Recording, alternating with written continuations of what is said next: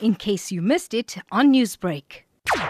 Fundisa Abantu is Educate the People. It's a non-profit organization in Westcliff. Our objectives is to support the community in terms of community empowerment programs, education and skill development, poverty alleviation programs. Fundisa Abantu will be assisting in Westcliff Secondary School for Nelson Mandela Day, 67 minutes. We'll be assisting in refurbishment and re-renovation of the school. So, what is the reason behind Fundisa Abantu embarking on this project? Okay, we actually want to assist in schools because the school is, needs funding to assist in uh, renovation refurbishment. So, uh, we come in with a group of volunteers, we assist in painting, upgrading the ablution facility. So, we actually assisting the community at large so we need assistance from the community in terms of volunteerism. You have earmarked this project because of the recent floods. Talk to me a bit about that. With the recent floods that happened, uh, the wall has collapsed and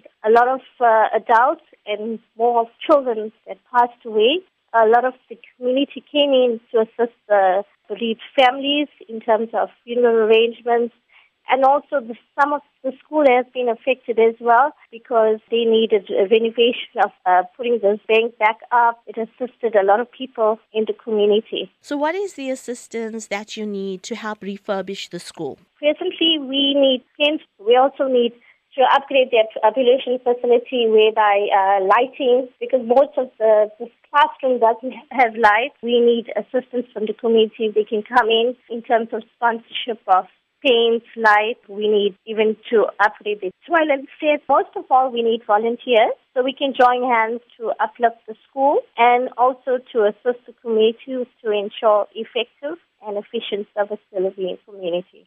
And if people would like to get involved in your project, how can they do so? Okay, you can contact me 031 402 0571. You can contact me on my mail, fundisa at gmail.com, or with our Facebook page, it's the same. Newsbreak, Lotus FM, powered by SABC News.